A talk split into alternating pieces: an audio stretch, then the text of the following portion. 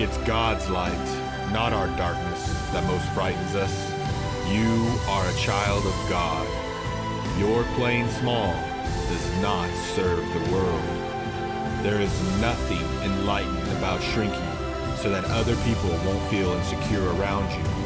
We are all meant to shine, as children.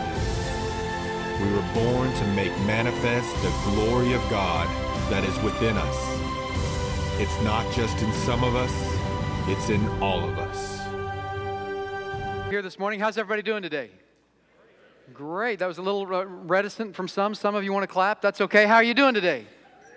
There you go. That's all right. I'm glad that you're here with us. Take out your Bibles, if you would, and turn to Acts chapter 7. My name is Chad, and I'm one of the men on staff here. Pastor Chris, our senior pastor, is at the Calvary campus this morning with Rob Lewis, and so I'm excited that they get to do that. There was a work day at Calvary yesterday, and so Pastor's there just loving on the people who are in that campus today, and I'm grateful for that.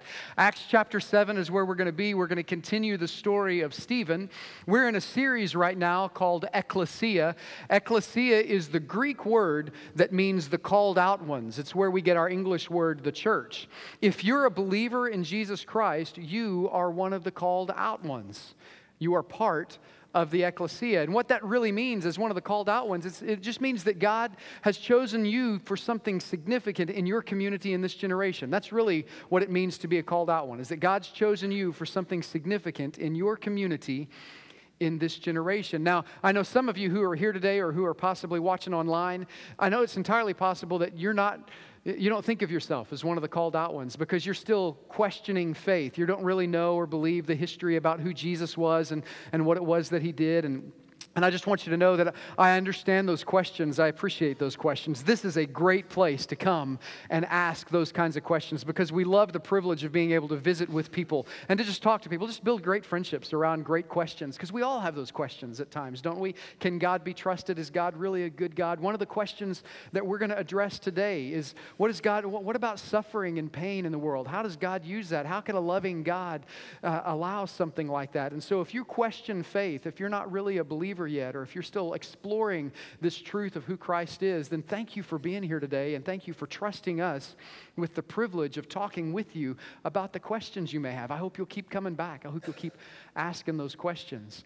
But the series that we're in is called Ekklesia, and it, it does. It means the called out ones, and it is that idea that, that God has called you for something significant in your generation. And so, uh, over the past uh, week, really, uh, Pastor Chris began the series last week with the story of Stephen.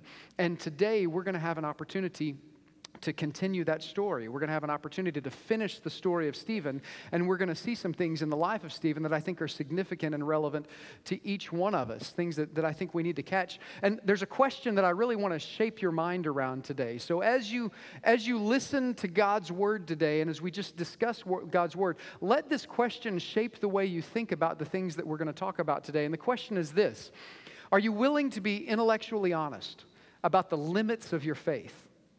Are you willing to be intellectually honest about the limits of your faith? Uh, another way to say that would be how far are you willing to go? For your faith. Where's the deal breaker? Jesus, I'll believe you if you do this for me, and God, I'll believe you if you'll do that for me. But if you ask me to do this, that's the deal breaker. That's where I step back. I'll follow you this far, but I won't follow you anymore. Romans chapter 1, Paul says, As much as is in me, I'm ready to preach the gospel. I've always thought that was an interesting way to say that, as much as is in me. Paul demonstrated that he was willing to die for his faith, but it always challenges me, as much as is in me. How much is in me? How far am I willing to go? Are you willing today to be intellectually honest about the limits of your faith?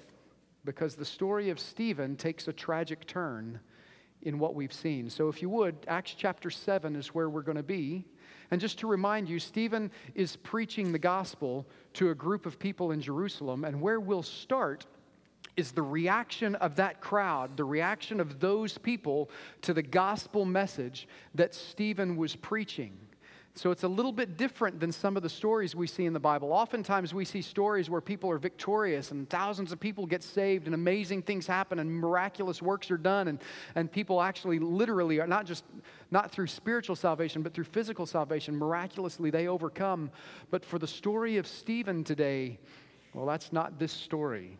So, if you would, uh, take your Bibles open to Acts chapter 7 and stand with me out of honor. We stand out of honor for God's word.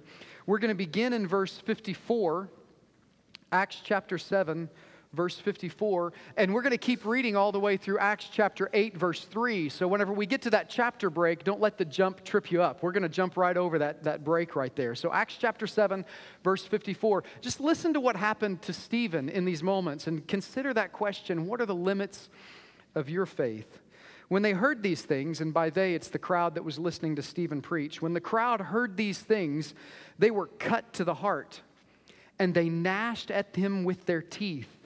But he, being full of the Holy Spirit, gazed into heaven and saw the glory of God and Jesus standing at the right hand of God and said, Look, I see the heavens. Stephen said, Look, I see the heavens open and the Son of Man standing at the right hand of God. Then they cried out, the crowd cried out with a loud voice. They stopped their ears and they ran at him with one accord. And they cast him out of the city and stoned him. And the witnesses laid down their clothes at the feet of a young man named Saul. And they stoned Stephen as he was calling on God and saying, Lord Jesus, receive my spirit.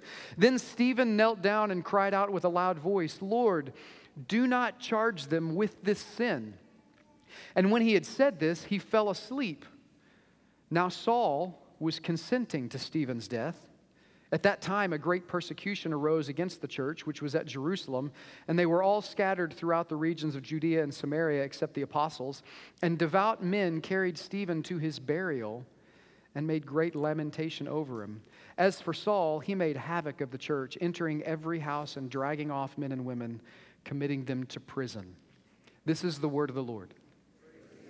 Thanks so much. You can be seated for a second. So, the question for today is Will we be intellectually honest? Will you be intellectually honest with the limits of your faith? And we see that Stephen has preached this incredible message, but the response to the message isn't that people got saved, it isn't that lives were changed, it's that Stephen gets stoned to death because he did what God told him to do. Stephen was faithful, and it was painful. Stephen was faithful, and it cost him his life.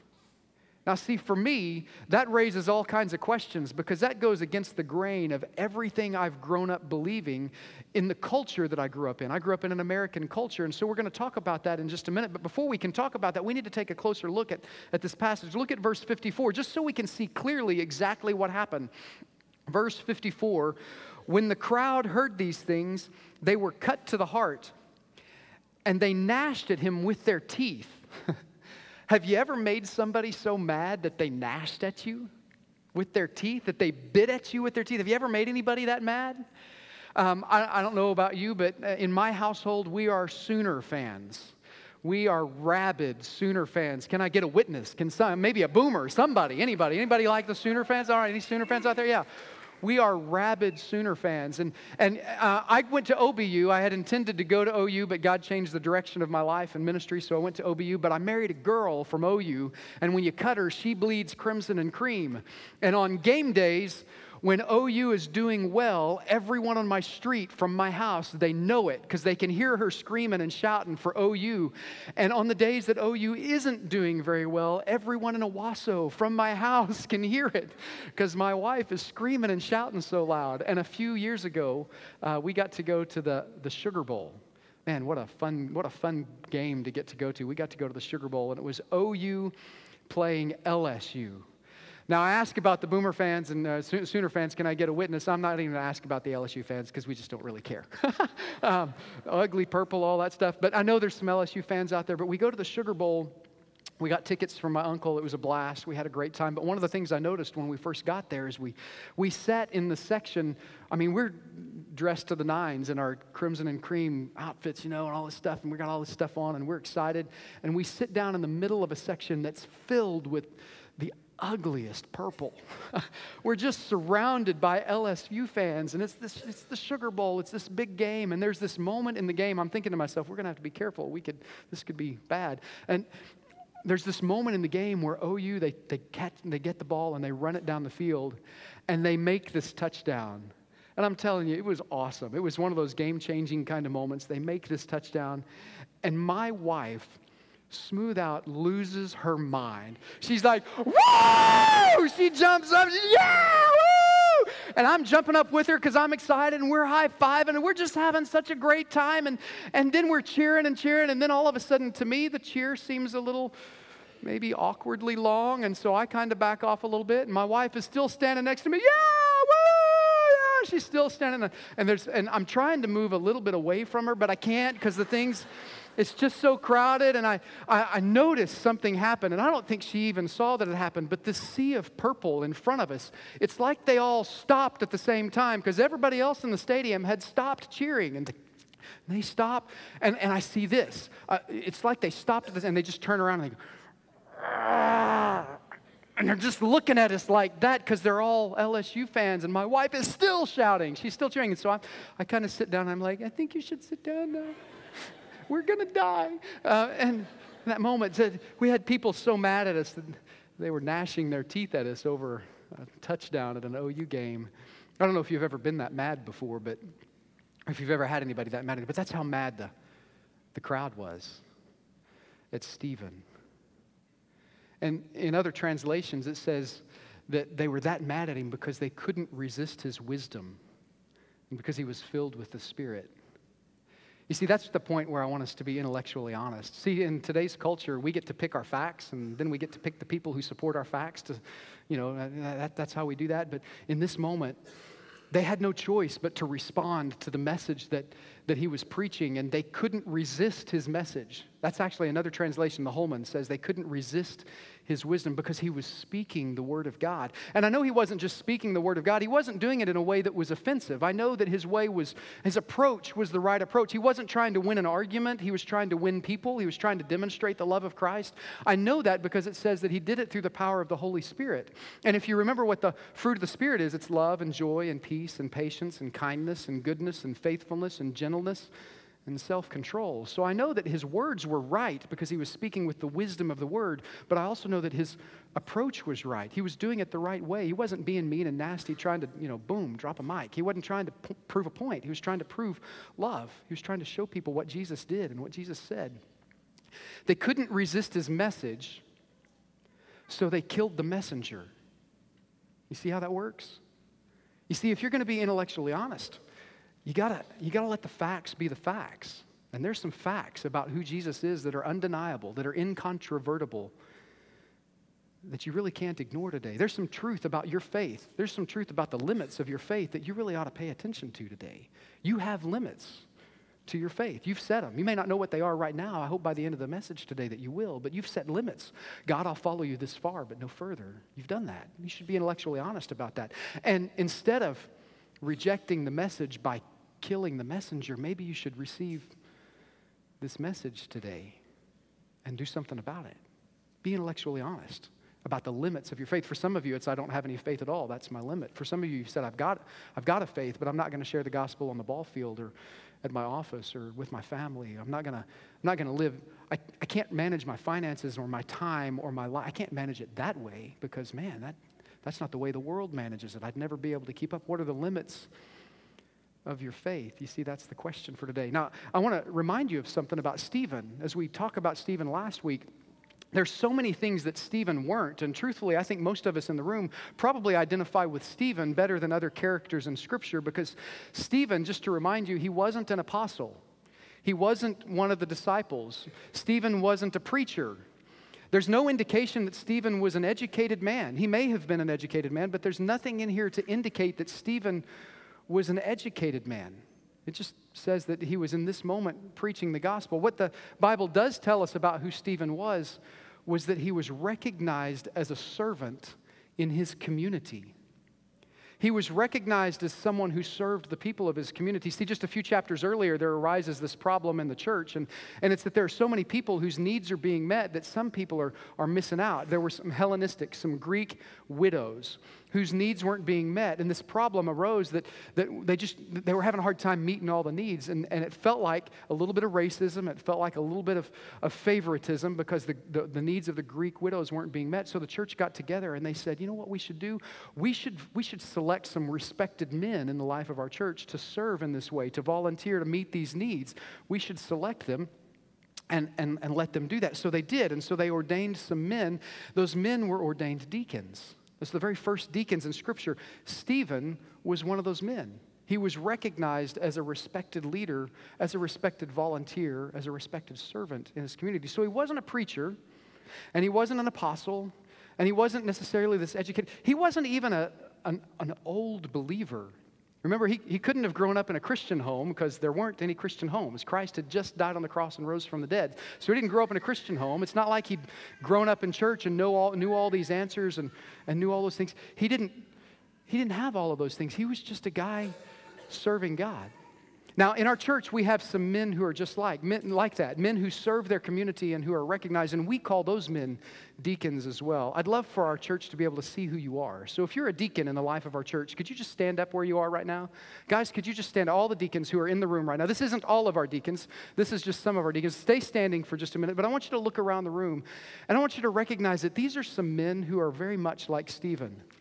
They're very much like Stephen. They're just like you and me.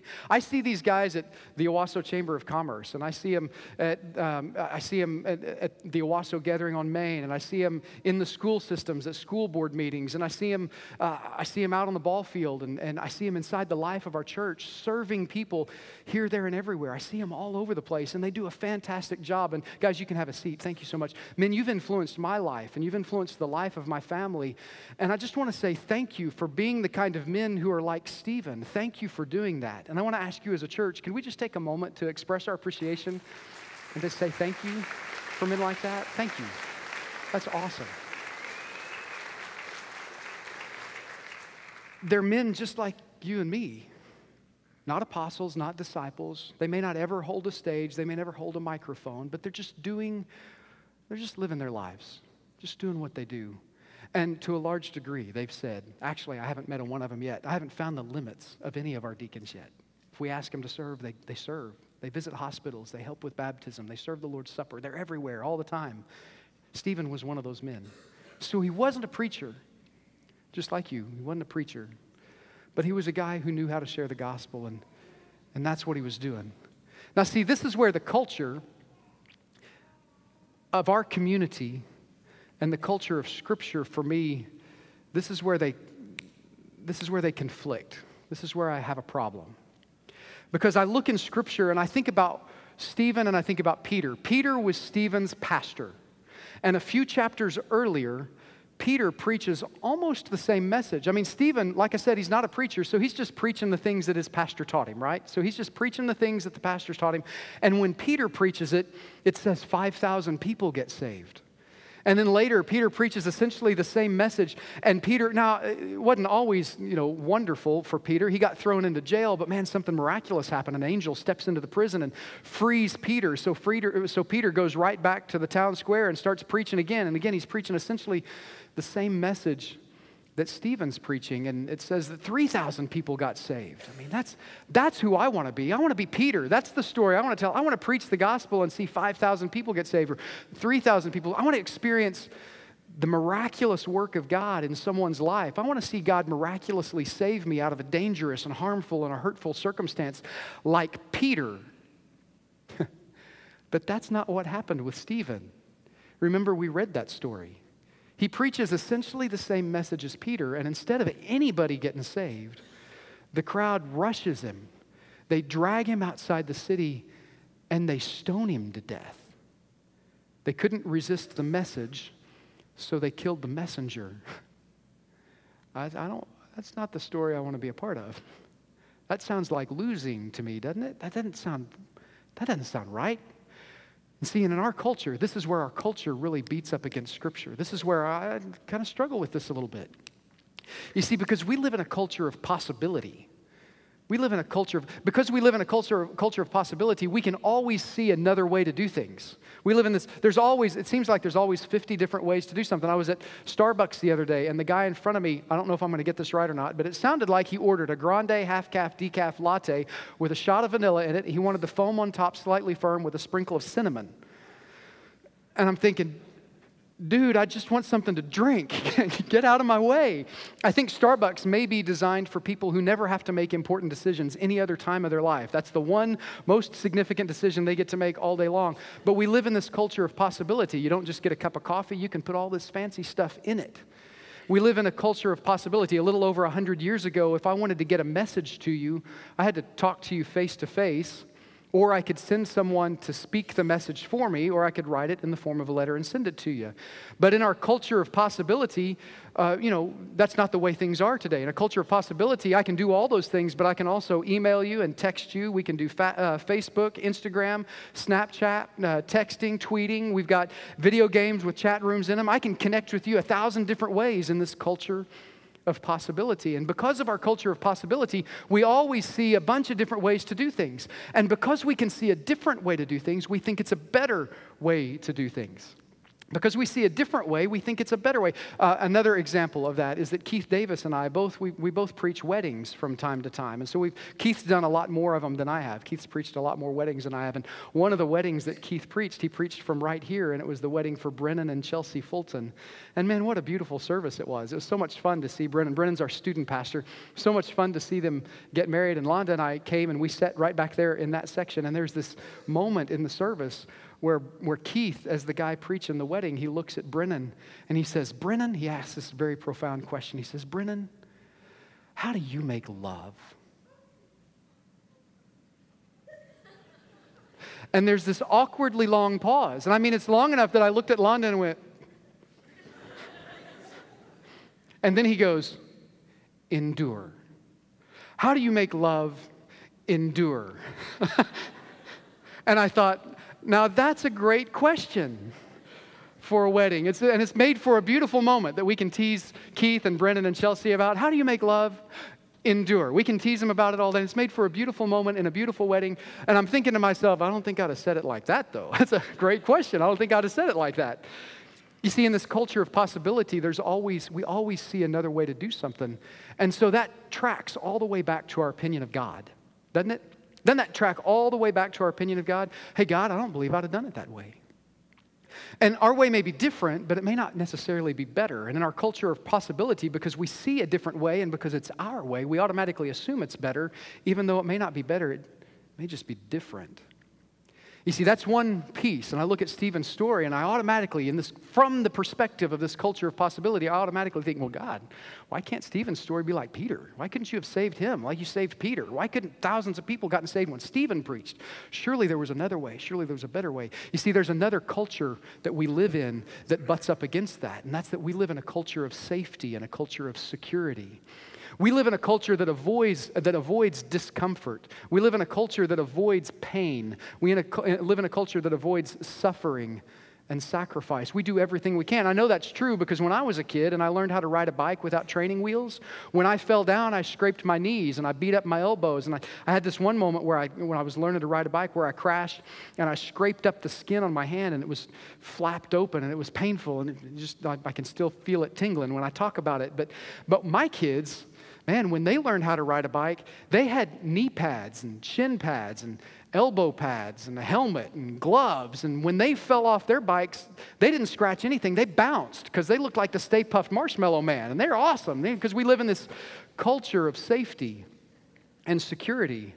And if it's painful, we avoid it. And if, it's dis- if there's discomfort, if there's suffering, if there's sacrifice, we avoid it. And what happens when you take the culture of possibility and the culture of suffering and you put them together, all of a sudden is you've got a generation, our generation, us, who looks at God and says, God, there's sacrifice here, there's suffering here. Surely there's a better way. How could a loving God possibly put anybody through that? What's interesting about that question is it's a uniquely Western, uniquely American question to ask. In an Eastern culture or a Middle Eastern culture, they think, well, if God is a just God, if God is a just God, then how could he possibly forgive someone who's sinful, who's caused all that pain? It's exactly the opposite of that, but not in our culture. Our culture, culture of possibility, culture of security, culture of safety, and that's a problem because it butts up against Scripture, and our way may be different than God's, but our way certainly isn't better than God's. You know why I know that? It's actually the first point in your notes today. Because I know with certainty that God's purpose for you is bigger than you. God's purpose for you is bigger than you. We see it in the life of Stephen. God's purpose for Stephen was so much bigger than that moment of what Stephen suffered and what Stephen went through. Stephen was the very first martyr recorded in Scripture. And it says in, Rome, in, in Acts chapter 8, it says that, that, that Stephen's death became the catalyst that caused the church at Jerusalem to spread all over the world. The gospel went out from Jerusalem, here, there, and everywhere. Stephen's death was the catalyst that caused that. God's purpose for you is bigger than you. And in that moment, it took the suffering and the martyrdom of Stephen for the church to see something that they hadn't seen already. You know, back when Jesus rose from the dead, the last thing he said before he ascended into heaven was to go into all the world. Go into all the world and make disciples, baptizing them in the name of the Father and the Son and the Holy Spirit. He told them that they should carry that message from Jerusalem to Judea to Samaria and to the ends of the world. He gave them this command that they should go here, there, and everywhere. And you know what the church at Jerusalem was doing at this time? They were sharing the gospel in Jerusalem. They hadn't done it yet. And the catalyst for them to go was the death of Stephen. You see, God's purpose for you, even in the pain, even in the trials, even in the discomfort, even in the displeasure, even through all of those things that hurt, God's purpose for you, recognize this. It's bigger than you. There's a pastor named Rick Warren. He coined a phrase, he put it in his book, The Purpose Driven Life. It's really popular. You've heard all of us on the platform at some point say it. It's not about you. You know, the circumstances you face, they're not always about you. It's not about you, it's about God and His glory. And I have a love hate relationship with that statement as well because it's 100% true. It's absolutely true. It's not about you. But one of the things I think it fails to recognize is this truth that our God is intimate and our God is personal. And He knows you by name and He wants to be known by you. He's made Himself knowable to you. And so while it's not about me, that's absolutely true. It's not about me. It involves me deeply and it involves me intimately. And I think when God looks at us and reminds us that it's not about us, He's not just reminding us it's not about us. He's actually saying to you, think about this. Whatever you, I don't know what circumstance you're facing right now, but God's purpose for you in that circumstance, it's bigger than you. There's a bigger picture here. Look at what, look at what Stephen did. Verse 55 But Stephen, being full of the Holy Spirit, gazed into heaven and saw the glory of God and Jesus standing at the right hand of God. How is it that Stephen was able to suffer so much? How is it that his limits had no bounds?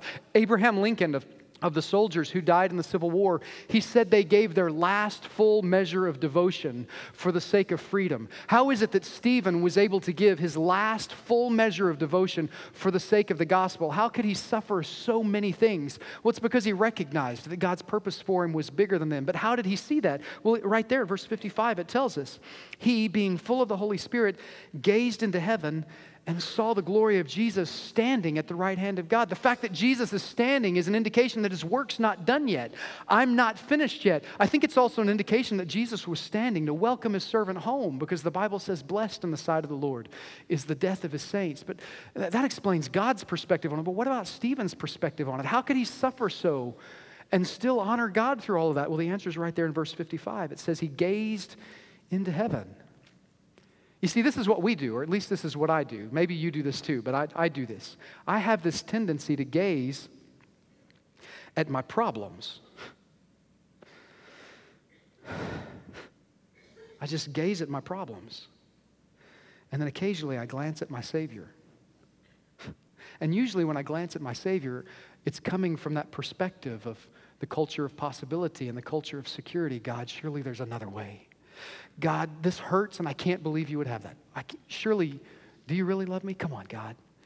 And I gaze right back at my problems. I gaze at my problems and I glance at my Savior. Maybe I skip church for a little while, I forget about it, I stop reading the Bible, I stop praying because I'm gazing at my problems. And then when I show up at church, I glance at my Savior. Stephen did exactly the opposite of that. He focused his eyes on Jesus.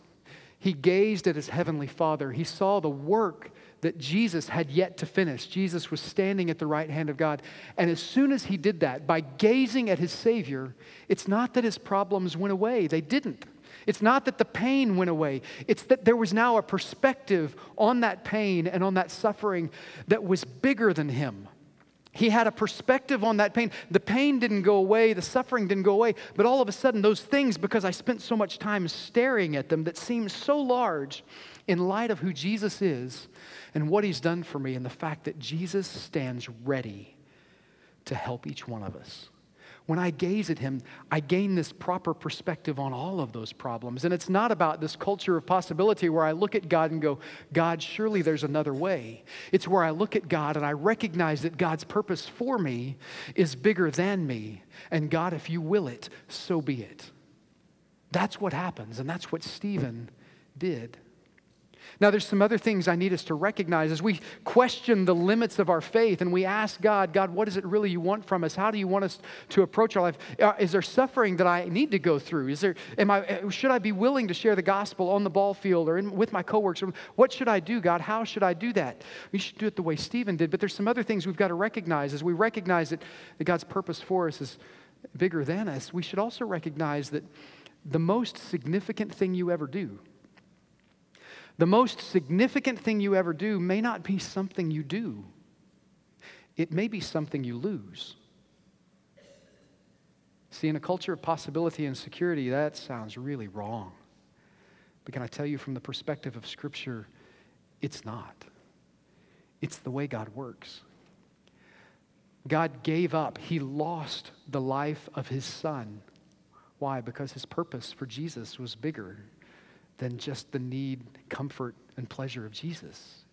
His purpose for Jesus was me and you, the glory of God. It was all of those things. The gospel is this dangerous thing, and are you willing to walk in the danger? Are you willing to enter the danger of the gospel? Because the most significant thing you ever do may not be something you do, it may be something you lose. Stephen, Stephen lost his life.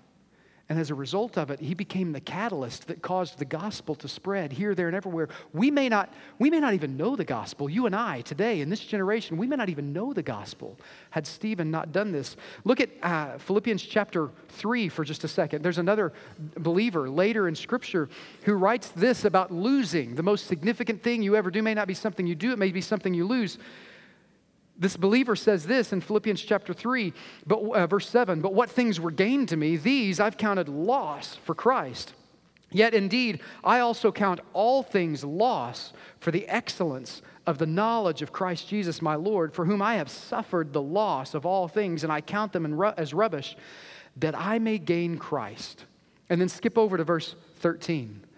Brethren, I do not count myself to have apprehended, but one thing I do, forgetting those things which are behind and reaching forward to those things which are ahead, I press toward the goal for the prize of the upward calling of God in Christ Jesus.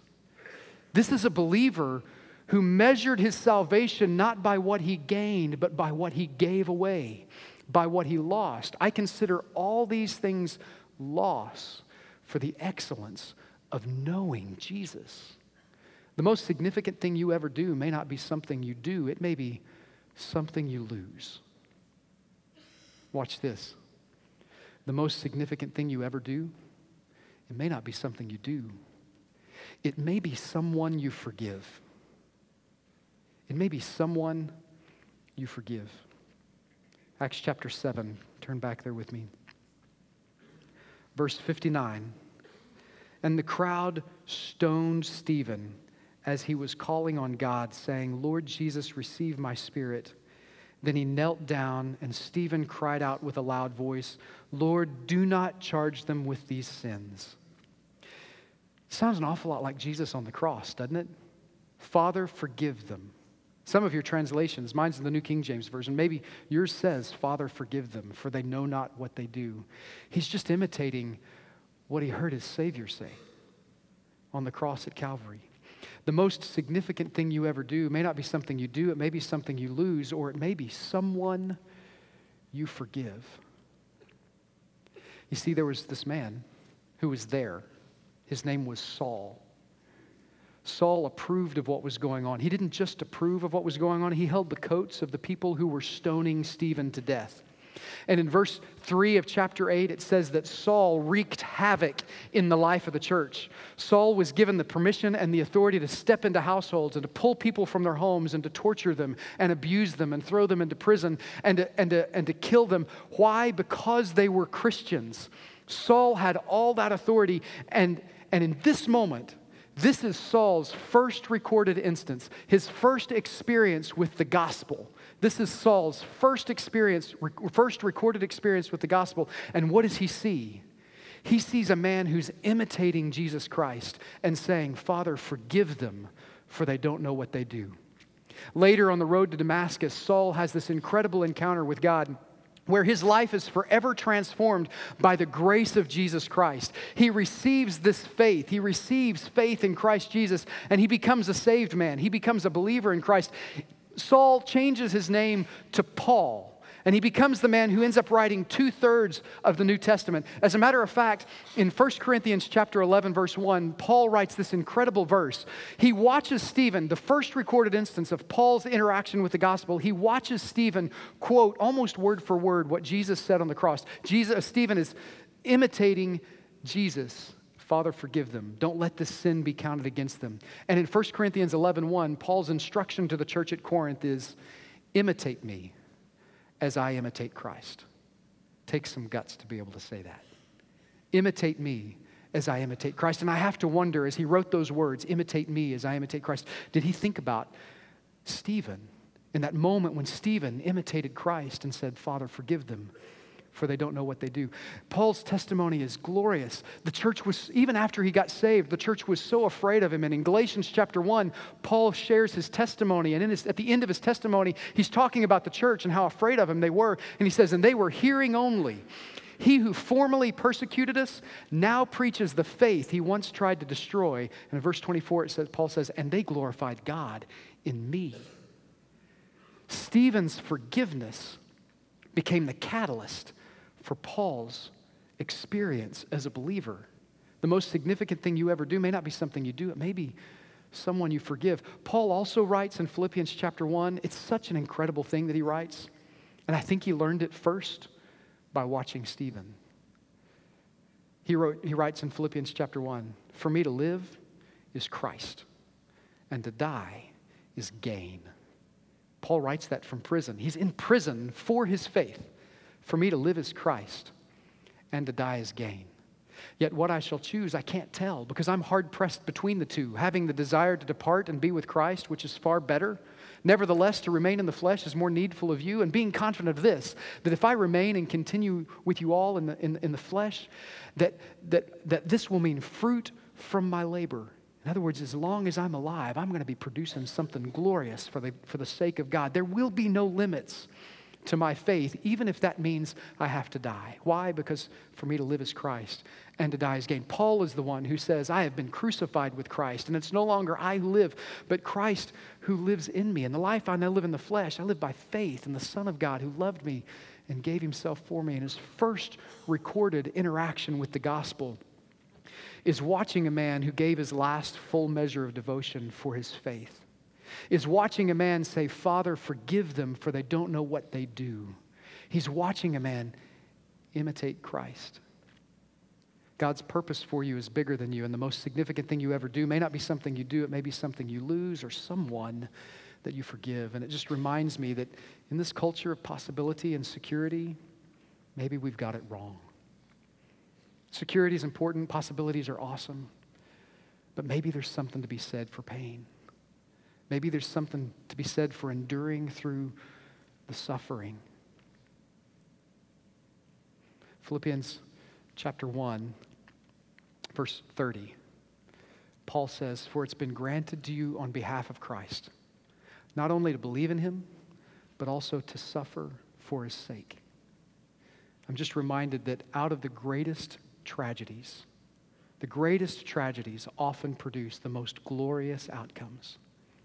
I'm just reminded of that, that the greatest tragedies often produce the most glorious outcomes. In 1931, 1931, there was a couple living in Oklahoma City, and they had a baby. Beautiful little baby girl. Healthy, laughing, beautiful baby girl, 1931. In 1933, on August 18th, 1933, that little baby girl got to, got to welcome into the world a baby sister. So here's this couple living in Oklahoma City, 1933. They welcome this beautiful baby sister, April 18th.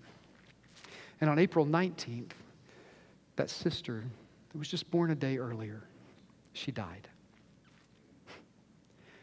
I, I can't imagine the hurt or the pain of having a child for a day and then that child passing away.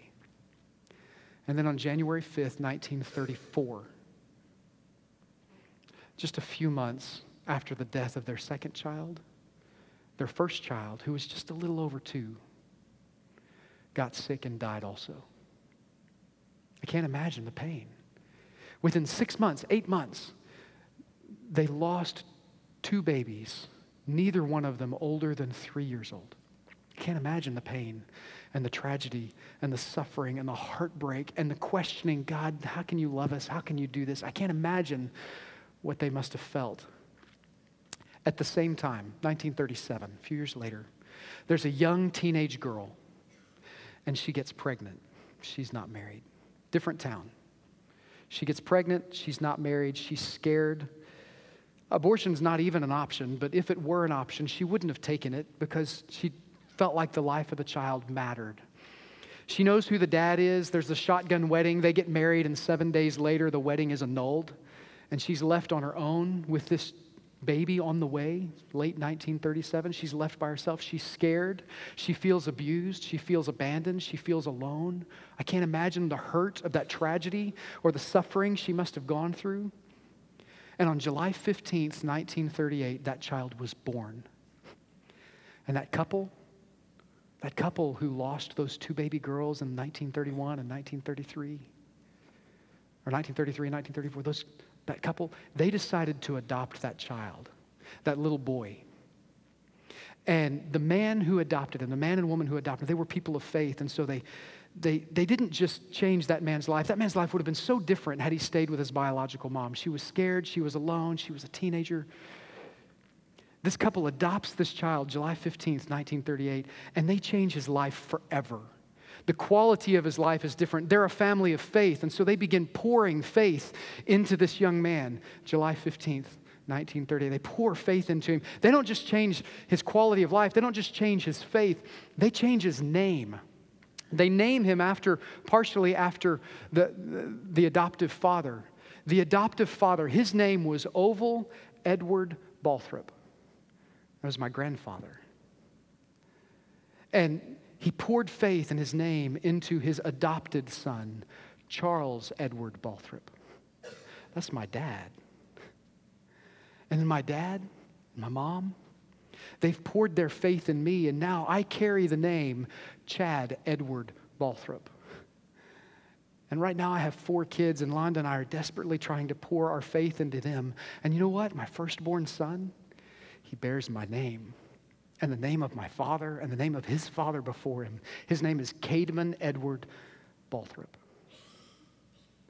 Through all that sadness, through all that suffering, through all that tragedy, I don't know if I would be, let alone what I would be, had that not happened.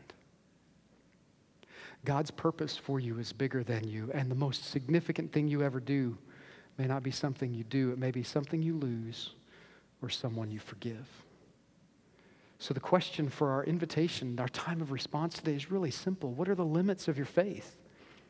Is there something today you need to lose? Is there someone today you need to, be for, you need to forgive? Someone you need to forgive or something you need to lose? For some of you, it may be you just need to surrender and place your faith in Christ in the first place. Can I assure you that when you recognize what it is that God's done for you, you'll see that purpose that's so much bigger than you and how glorious it is. It's a transformation that's fully worth it, no matter the sacrifice.